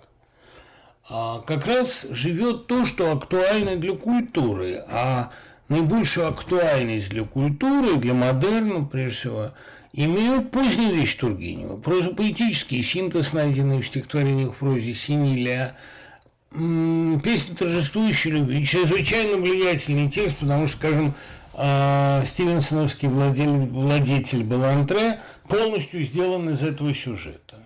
На английский она была переведена почти сразу, и он наверняка, конечно, ее читал, потому что параллели очевидны. Долго странствующий друг, возвращающийся из таинственных земель и завоевывающий возлюбленную. Я думаю даже, что Клара Милич вот вообще лучшая из того, что Тургенев написал. Потому что, видите ли, психология любви нами не понята, слишком часто мешает физиология. А ведь любовь – это захват чужой души, ее похищение. Иногда загробное, иногда прижизненное, но любовь – это власть над душой, а это всегда звучит довольно пугающе. Понимаете, любовь – это процесс, вот э, это когда ваша душа captured, когда она окружена, захвачена, взята в плен. И феномен этой власти, который демонстрирует Клара Мильчер, подлинная история, кстати, посмотрите, там прототип был интересный.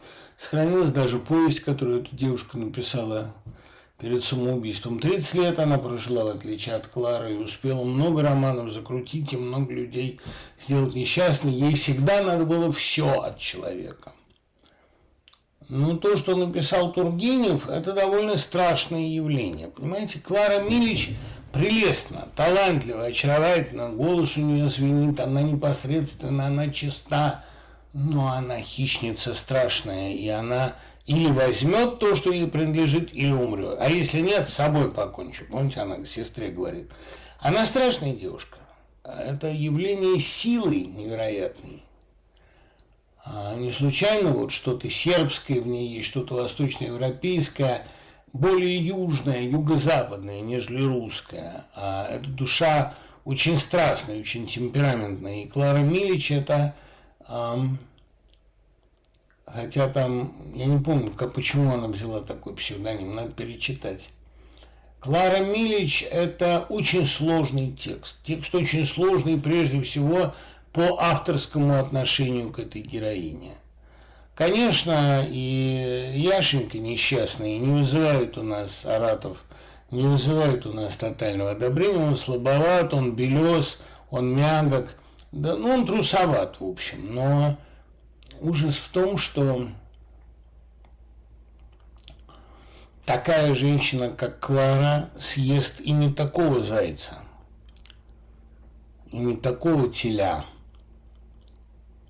Вообще она очень убедительна, конечно. Я вспоминаю, читал это всегда, еще когда мать мне это рассказала. А уж когда я стал это читать, я с таким наслаждением это перечитываю всегда. Нет, конечно, зрелый, поздний, мистический Тургенев наиболее интересен. Он и ранний был сложен, как, например, гениальный рассказ «Часы» с его сложнейшей системой аллюзий и ненадежным рассказчиком – а, ребенком. И Зинаида – это первая любовь, совершенно фантастический образ. И Ася – грандиозная вещь. Но для меня живее всех живых поздний текст Тургенева, начиная примерно с э, Нови, включая рассказ отца Алексея. Хотя, знаете, «Собака» – это 64 год. Это не поздний, а зрелый Тургенев. Это ему сколько? 40 лет ну, 37. Для меня э, как раз 36. Для меня как раз нет больше, вру, да, 46 все-таки. Но все-таки собака, 64 год, ему оставалось 20 лет. Так что это не самый поздний Тургенев. Он, мне кажется, э, нашел себя в дыме. Вот дым – это вершина его произведения. А дальше там уже пошло. Ну, э, для немногих, скажем так. Он, конечно, он поздний Тургенев не так доступен. Но Тургенев ранний окажется мне слишком азбучным. Хотя, правда, надо сказать, что отцы и дети – вещь довольно неоднозначно. И она тоже живехонькая, потому что фигура Базарова невероятно обаятельна. Но как раз для культуры актуально то, что ново, а зрелый Тургенев бесконечно оригинальнее. Бесконечно оригинальнее ранее. Как вы относитесь к идее непротивления злу насилием?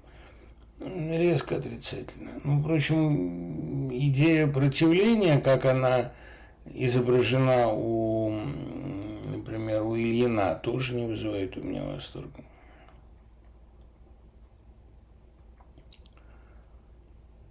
Планируется ли у вас большое избранное? Да. Планируется у меня трехтомник, где будут стихи, где будут два тома лирики и том писем счастья. Да, это я планирую сделать. Как вы относитесь к творчеству Нацума Сусеки? Я читал только «Господин Кот». Говорят, «Сердце» очень хороший роман, и надо его прочесть, но как-то он меня отпугивает. И, и писатель был исключительный, судя по влиянию гигантскому. На каком основании вы расставляете прозаиков по ранжиру? А два критерия. Во-первых, изобразительная сила. Это тут ничего не поделаешь. Это вещь очевидна. Она или есть, или ее нет. И потом влиятельность, степень влияния на остальное. Понимаете, вы можете как угодно критиковать Джойса, если вдруг вам придет такая странная фантазия. Но, ну-ка, что это у меня на полке-то? А. а можете как угодно критиковать Джойса, но вы не можете отрицать одного. Джойс создал роман, который дал огромный толчок и американской, и европейской прозе. Степень влиятельности писателя – это очень важная вещь при его оценке. Насколько жизнеспособны и насколько а, для других Э, целительные и соблазнительные оказались открыты им практики. Это первое.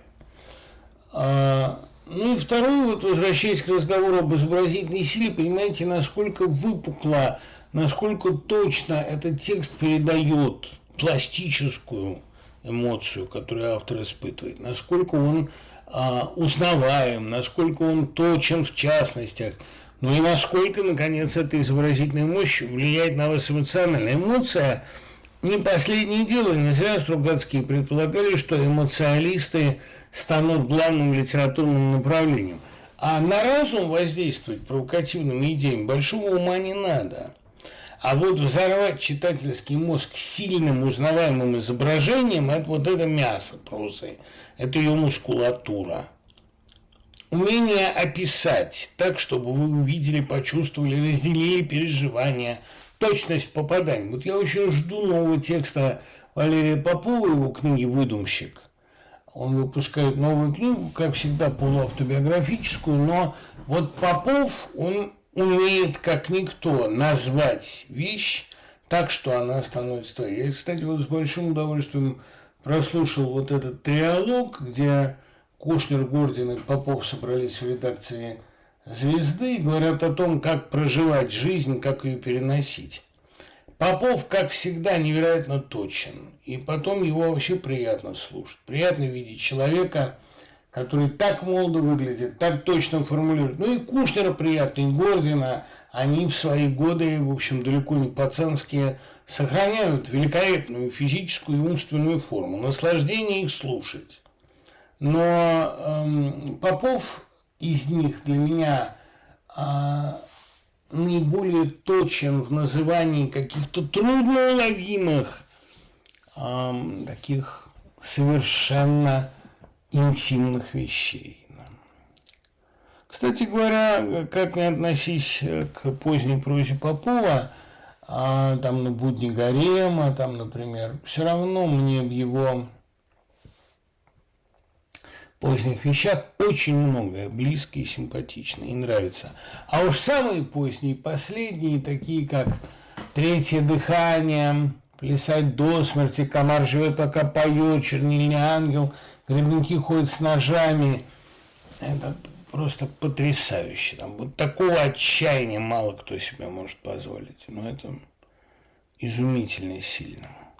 Можно ли назвать Юрия Казакова лучшим советским прозаиком? Нет, конечно. Во-первых, это все-таки, понимаете, не забег на короткую дистанцию и даже на длинную, а все-таки одного лучшего не бывает. Да и потом вообще, понимаете, я к прозе Казакова отношусь довольно сложно. Я не все у него люблю-то. Я люблю «Северный дневник», мне очень нравятся кабиасы, которых выделял, кстати говоря, и Мамлеев.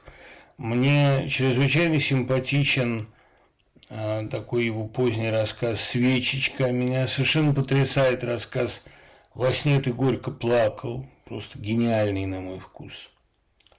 Ну, а многие ранние рассказы, типа там «Голубое и зеленое» или «Некрасивое», или эм, вот этот вот «Осень в сосновых лесах», самый знаменитый, а, ну, он, в общем, не Бунин как мне кажется. Да и он и не косил под Бунина, кстати говоря. А новелла Казакова, рассказ Казакова, он, на мой взгляд, э, проигрывает, скажем, новелле Моема, потому что у Казакова сюжет не так отчетлив. Я люблю, чтобы рассказ был похож на сон, и лучше бы на сон страшный, по крайней мере, на тревожный. А у Казакова, э, мне кажется, меньше нерва, меньше остроты, чем у Шукшина, и больше некоторой такой а, туманности, расплывчатости. Э, есть замечательная пластическая точность, а есть рассказы, в которых вообще ничего не происходит, и никакие вещи своими именами не названы. И уж если брать такие рассказы Трифонова, как «Игры в сумерках», мне кажется, они дают Казакову стойку вперед, при том, что Юрий Казаков прекрасный писатель. А, как учила нас Ахматова, надо уметь любить разных писателей, а не выбирать из них одного.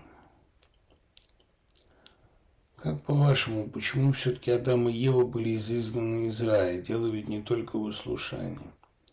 Андрей, ну вы хотите прямо от меня э, каких-то гиперфилософских версий. Э, я, как говорил в таких ситуациях Леонид Шварцман, я просто мультипликатор, хотя и очень старый.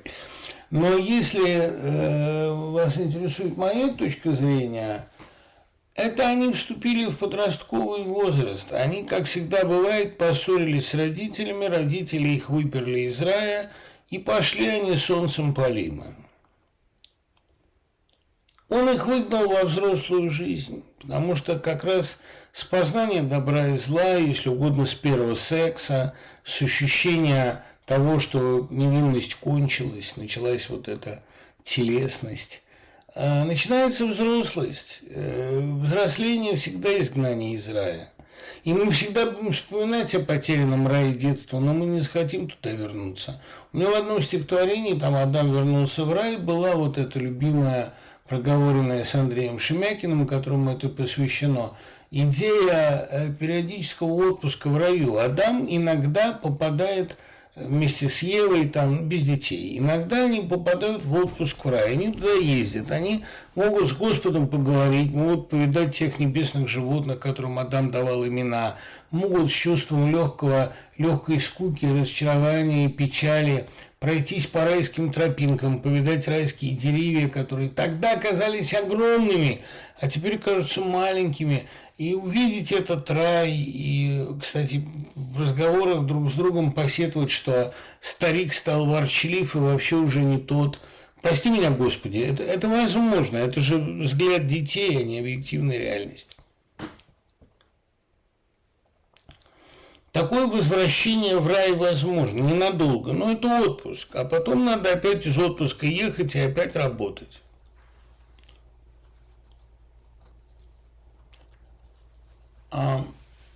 Дело в том, что изгнание из рая – это, в общем, онтологически неизбежная вещь, а, бытийственно неизбежная.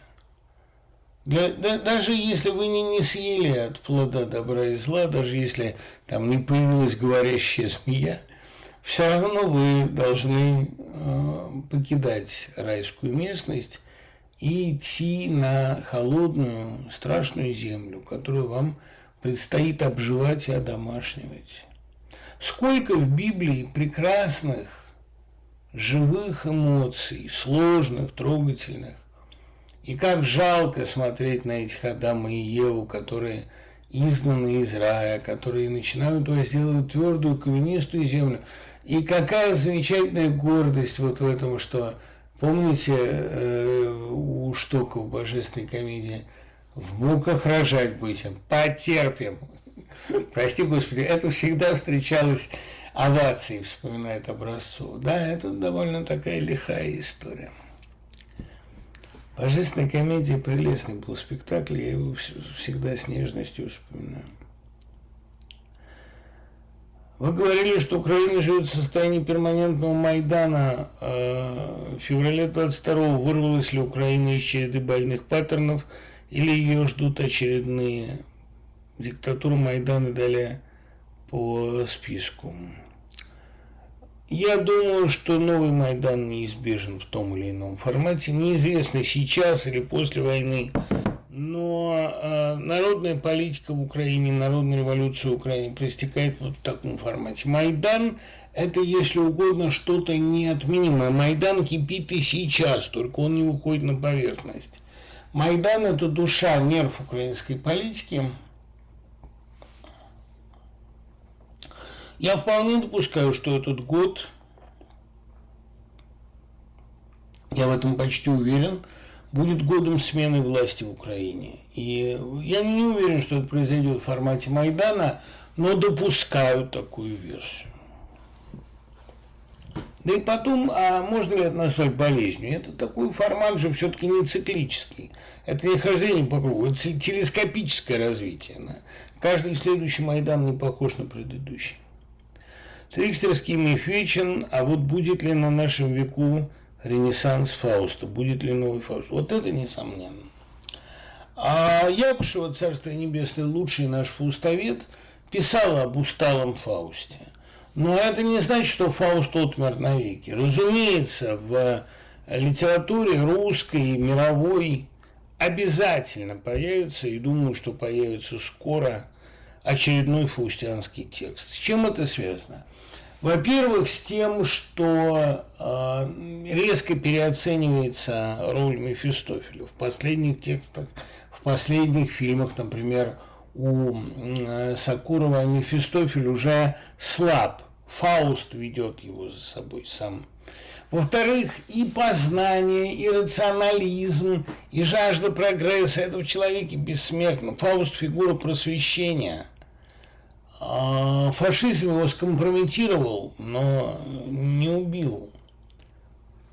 Дело в том, что иррациональное на самом деле бывает и пострашнее рационального. Поэтому мне кажется, что Фауст как раз не фигура просвещения. Понимаете, Фауст – это фигура э, дружбы с дьяволом. А после того, как дьявол потерпит окончательное поражение, Люцифер будет знать свое место, вторично не свергнется, никто его на небо обратно не пустит, конечно. А Фаусту придется самому. А вот что будет делать Фауст без Мефистофеля, это интересная. Попробуйте кто-нибудь написать. Фаустус без черта. Ну, многие скажут, что Фауст это как раз и э, только тот, кто с Мефистофелем. А вот нет. А вот представьте Фауста, на что он может опираться, если у него нет Мефистофеля? Я думаю, на детей. Он пытается искать в детях союзников. Фауст и дети – это довольно любопытный вариант развития. Ну, я так потому говорю, что для меня педагогика – это единственное занятие, в котором я вижу смысл. Думаю, что и Фауст увидит там же это.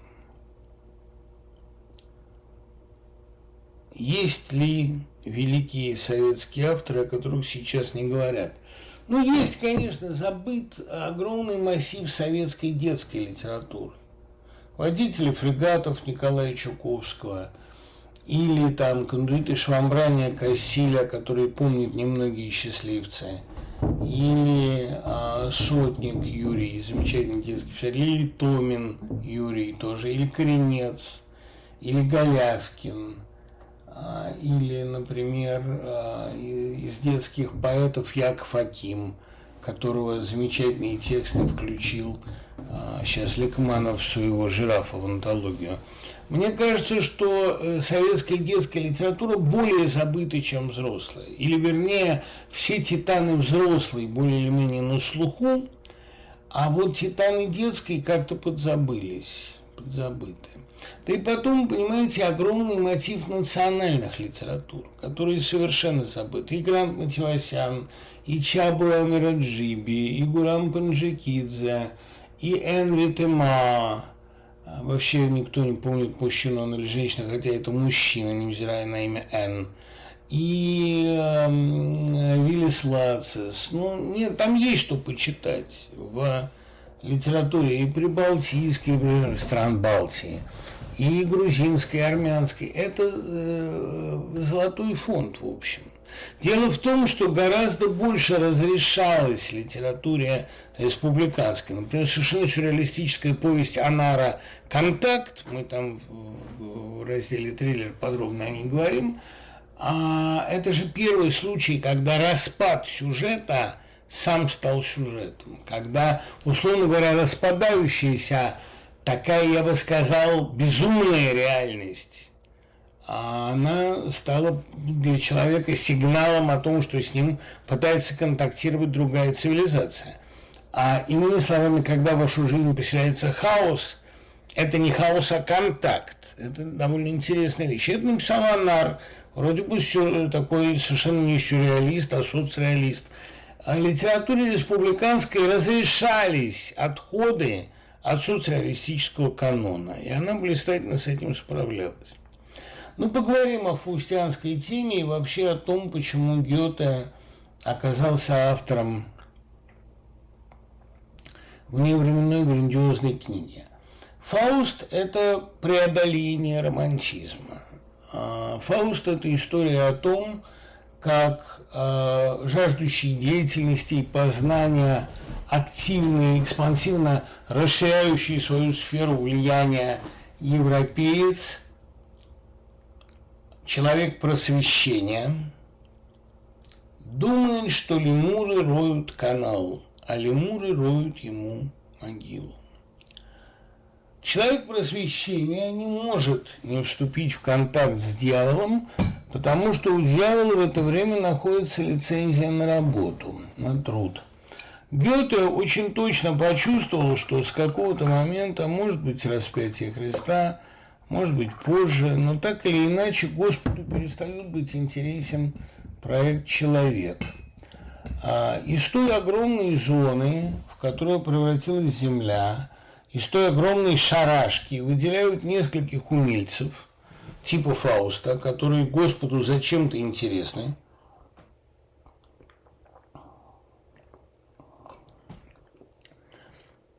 Им выделяется такой Берия, Мефистофель, насмешник, плут и весельчак.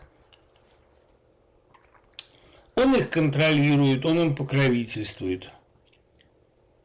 Они выделены из человеческой массы. Остальное человечество, увы, больше не интересно. Вот этот извод европейской мысли а, отражает, освещает Фауст.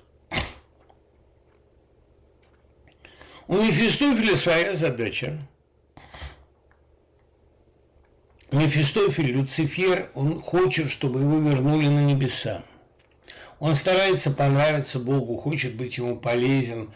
Он хочет, чтобы его пустили обратно. Для того, чтобы его пустили обратно, ему нужен Фауст. Фауст ему нужен, конечно, не для того, чтобы построить, проделать над ним эксперимент как над Иовом. А некоторые параллели с книгой Иова здесь, конечно, а, очевидны, потому что Иов тоже был отдан на испытание и выдержал его, не похулил Бога. Просто задал ему ряд вопросов, получил абсолютно иррациональные ответы, гениальные, и потом получил другую семью, хотя ему нужна была та, ну что поделать. А вот ему заменили. Может быть, его избавили от мук, как-то стерли память, не знаю.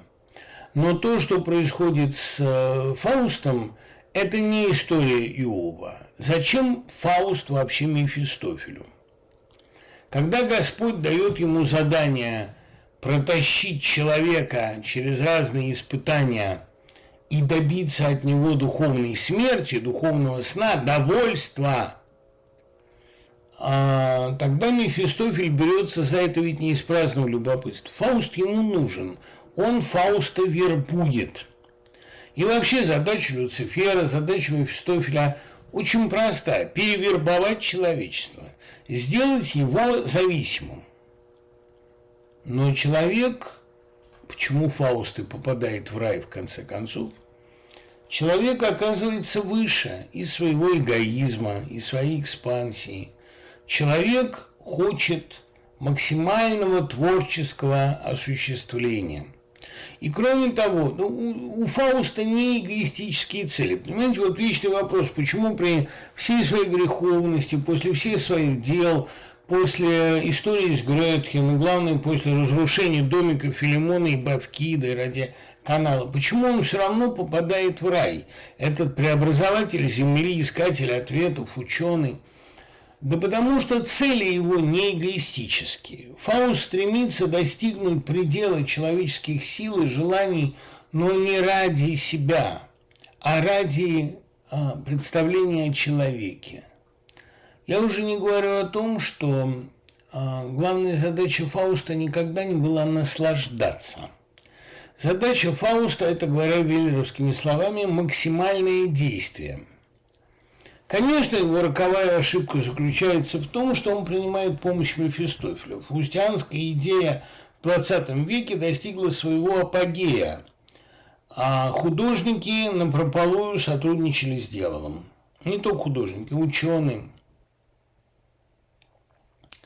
Германия доказала своим примером, что сотрудничество с дьяволом, принятие дьявола, переход под покровительство дьявола чреват для нации полным падением. Дьявол – великий обманщик, ведь, кстати говоря, он и Фауста обманывает.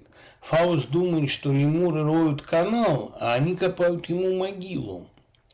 И эта достаточно глубокая мысль из финала Фауста, она должна напоминать, чем кончаются игры с дьяволом, чем кончается дружба с дьяволом. А Фаустианский сюжет в литературе 20-го столетия представлен очень широко.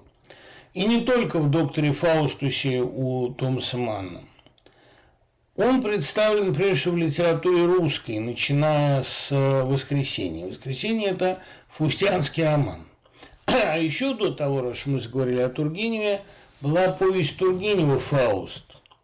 И русская литература традиционно видит в фаустианском сюжете одну его линию, а именно линию отношений Фауста с женщиной. А в Фаусте Гёте Гретхен – ключевая фигура. Фауст несет ей утрату невинности, в каком-то смысле освобождение, раскрепощение, соблазн, грех – и она гибнет. Женщина рядом с Фаустом гибнет всегда. Вот в этом ключевое отличие фигуры Фауста от фигуры Трикстера. И этих отличий два. Во-первых, э, у Фауста есть профессия, в отличие от Трикстера, который остается бродячим мудрецом и поэтом, учителем. А второе, если возле Трикстера женщина никогда невозможна, ну, как возле Мефистофеля, он унаследовал трикстерские черты, то рядом с Фаустом женщина есть всегда. Фауст профессионал, около профессионала легко выжить, он надежен. И, конечно, а, около Фауста всегда есть Елена, как во второй части, или Гретхен, как в первой – но проблема в том, что в фаустианском сюжете женщина гибнет всегда. В фаустианском сюжете 20 века в России женщина олицетворяла Россию. А были свои Фаусты, образ Фауста в Живаго, образ, опыт русского Фауста не зря называл его Пастернак Живаго, конечно, фаустианская фигура. А, роль Мефистофеля при нем играет Евграф, благопишущему такой странный покровитель, демонический, безусловно. А есть э, Гумберт в Лолите, образ страшного соблазнителя, при нем играет Куильти. Есть э, в Тихом Доне Фауст Мелехов, умелый во всем, профессиональный в войне, и в любви, и в землепашестве. Абсолютно фаустианская фигура.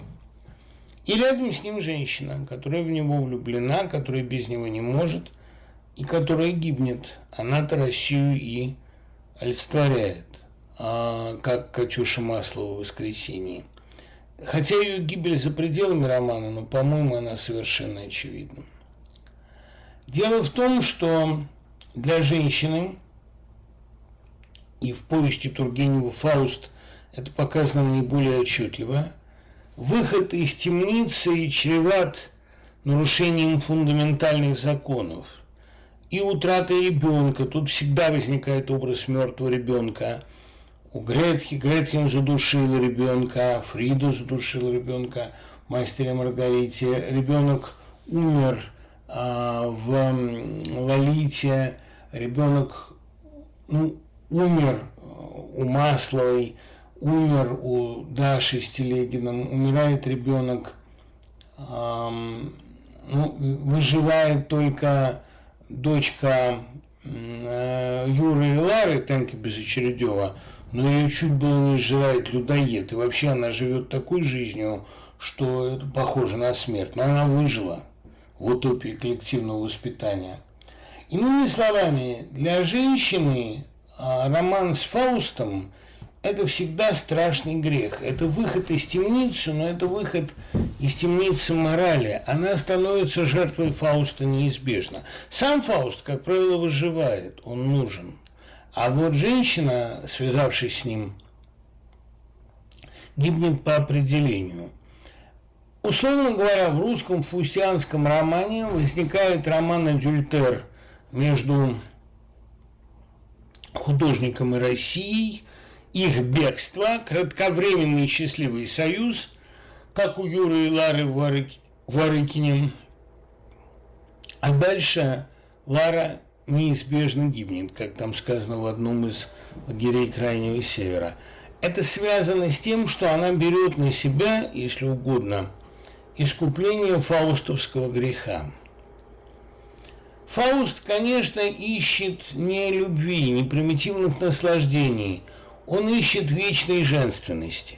Но именно поэтому любая земная женщина его не удовлетворит и рядом с ним гибнет. Как это не ужасно. А может ли Елена или может ли Гретхен выжить? А может ли выжить гомункулус, плод их любви, во многих отношениях искусственный? Ну вот так получилось, что поколение, которое родилось в результате революции, в результате фаустианского соития страны и художника, это поколение оказалось обречено. Потому что этим двоим не до воспитания детей. В чем финальный смысл Фауста? Сказать очень трудно. Да, художник, мыслитель, ученый оправдан, если он бескорыстен и взят на небо. Да, конечно, Фауст – это э, фигура просвещения, и фигура Фауста в эпоху просвещения оправдана. Но не надо забывать, что Гёте – это уже постпросвещение. Гёте – это уже романтизм и даже постромантизм. Он долго прожил. Поэтому э, Мораль Фауста, наверное, в том, что в союзе с дьяволом ты лично еще можешь спастись, может быть, будешь оправдан, но ты ничего не построишь, ты ничего не сделаешь. В союзе с дьяволом ты по определению обманут. Почему дьявол проваливается? Потому что ему не удалось сделать из Фауста а, потребителя, не удалось сделать довольного, не удалось добиться остановить мгновение но ну, он не положил пределов человеку.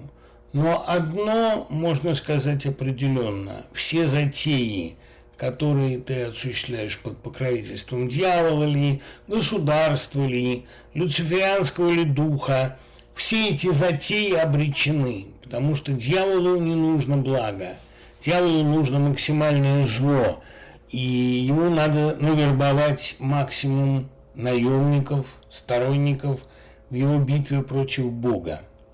Фауст – это мрачное пророчество о трагедии и гибели немецкого духа.